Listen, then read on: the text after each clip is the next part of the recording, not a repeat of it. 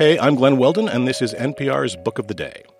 I went to college in the Hamptons way back in the 80s. It sounds a lot more glamorous than it was because I was a starving student. I didn't hobnob with the rich and powerful, but I did scrub barnacles from the hulls of their boats and cater waiter their cocktail parties. There is a world beneath the world of the Hamptons, populated by cater waiters and boat scrubbers and landscapers, cooks, caddies, drivers, and beach club attendants. It is a world that is completely invisible to the residents, at least until they need something. They ignore you completely, but the minute you pick up a tray of champagne flutes or hot hors d'oeuvres, that's when you get seen. Alex, the main character of Emma Cline's new novel, The Guest, is an outsider in the Hamptons who longs to be seen. She is a sex worker trying to find a way inside the hermetically sealed community of wealth and privilege.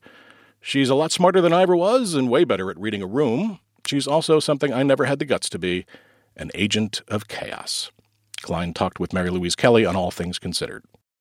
This message comes from NPR sponsor Dana Farber Cancer Institute. Breast cancer cells multiply faster because of CDK4 6 proteins. But what if blocking those proteins and stopping runaway cell division was possible? Dana Farber scientists laid the foundation for CDK4/6 inhibitors, new drugs that are increasing the survival rate for many advanced breast cancers. Dana Farber's momentum of discovery keeps finding new ways to outmaneuver cancer. More at danafarber.org/everywhere.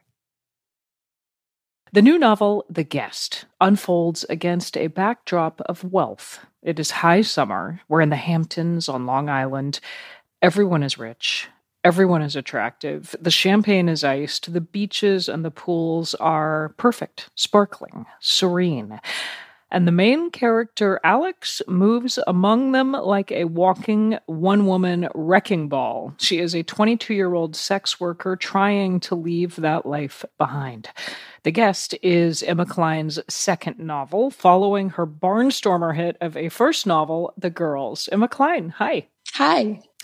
I want to start with um, Alex, your main character. As I just noted, she is very good at crashing parties, at hopping from encounter to encounter, from bed to bed, leaving destruction in her wake. Are you of the view that that is how some people are? That whether they're trying to or not trying to, they are inherently vectors for instability?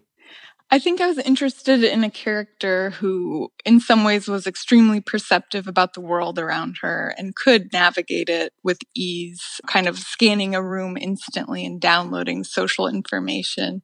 But at the same time, have this massive blind spot about their own self, and that that combination would kind of lead her into these situations where she creates chaos everywhere she goes.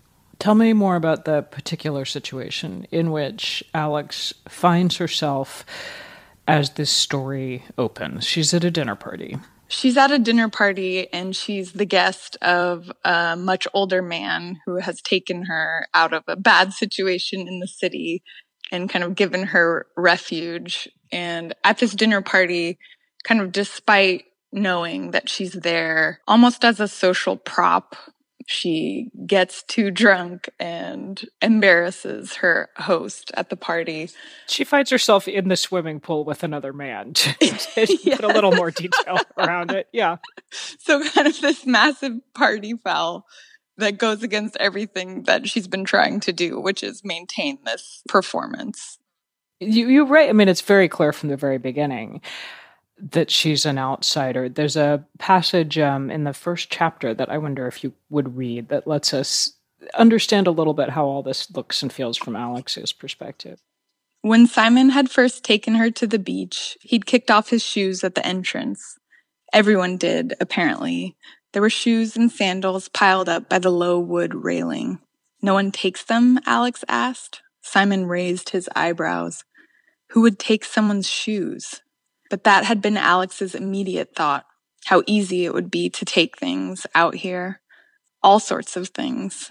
The bikes leaning against the fence, the bags unattended on towels, the cars left unlocked, no one wanting to carry their keys on the beach.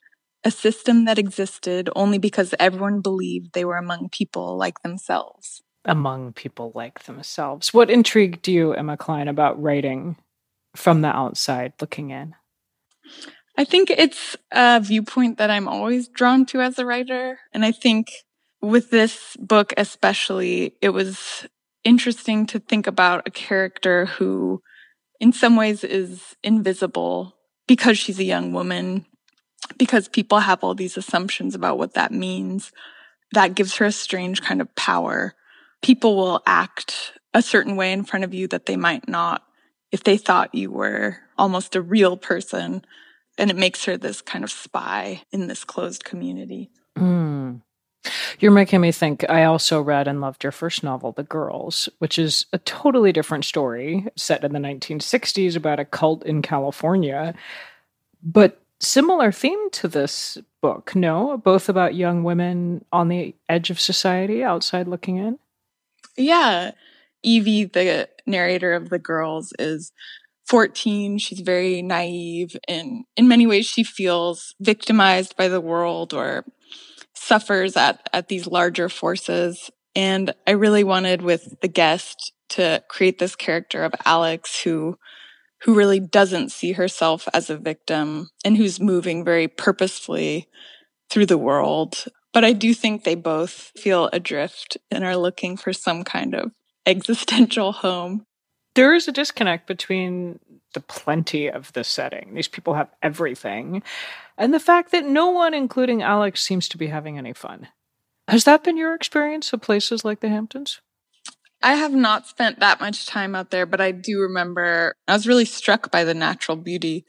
But then that beauty combined with this very interesting microcosm of power and wealth that seemed directly imported from the city and recreated to scale really interested me. Yeah. And as a novelist, so much to mind because there are all the, the rich people moving through that world. And then you write at length about all the people who are serving those rich people moving through the Hamptons.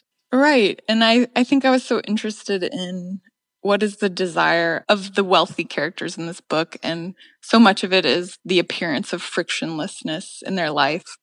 But then I was thinking, you know, who has to put in the labor to ensure this false reality of frictionlessness and endless pleasure? And those are kind of the domestic workers or the people like Alex, people who are brought in very specifically to perform this fake reality. You're making me think of the line you wrote about um, Alex. I think she's watching a gardener at work. And to your point about this life is supposed to be frictionless and serene and perfect and yet it requires was it a violent assault was that your words by the gardeners like every day clipping and pruning and mowing and raking and chlorinating the pools and all the rest the violent assault that it takes to make it seem serene and frictionless right. And then it takes a kind of willful blindness to not see that labor but that everyone kind of agrees to not see it I want to end by circling back to where I began and the question about whether some people are just vectors for instability. The character of Alex, she was utterly mesmerizing, and she was also really hard to root for. And I wonder why you chose to build a story around a character who doesn't seem to really want to do better or resolve her situation. She doesn't really evolve as the novel plays out. Yeah, I think I resist some of the classical narratives in a book or a movie that the character should learn something by the end, that there should be a moral, because I find life is so often not like that. I find that people often don't change. There isn't immoral to a lot of our experiences. And it really came down to this is going to be like a character study. We're going to see what this character sees. We're going to move with her through this world and hopefully there's a tension that will carry you along. The novel is The Guest. The author is Emma Cline. Emma Cline, this has been a pleasure. Thank you so much. Thank you so much.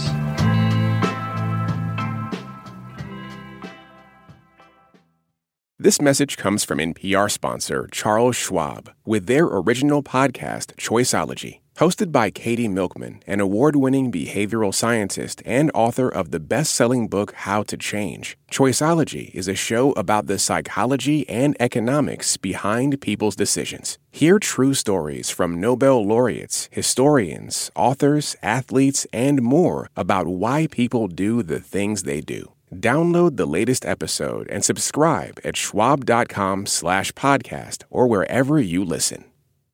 Support for NPR and the following message come from IXL Learning. IXL Learning uses advanced algorithms to give the right help to each kid no matter the age or personality. Get an exclusive 20% off IXL membership when you sign up today at IXL.com slash NPR.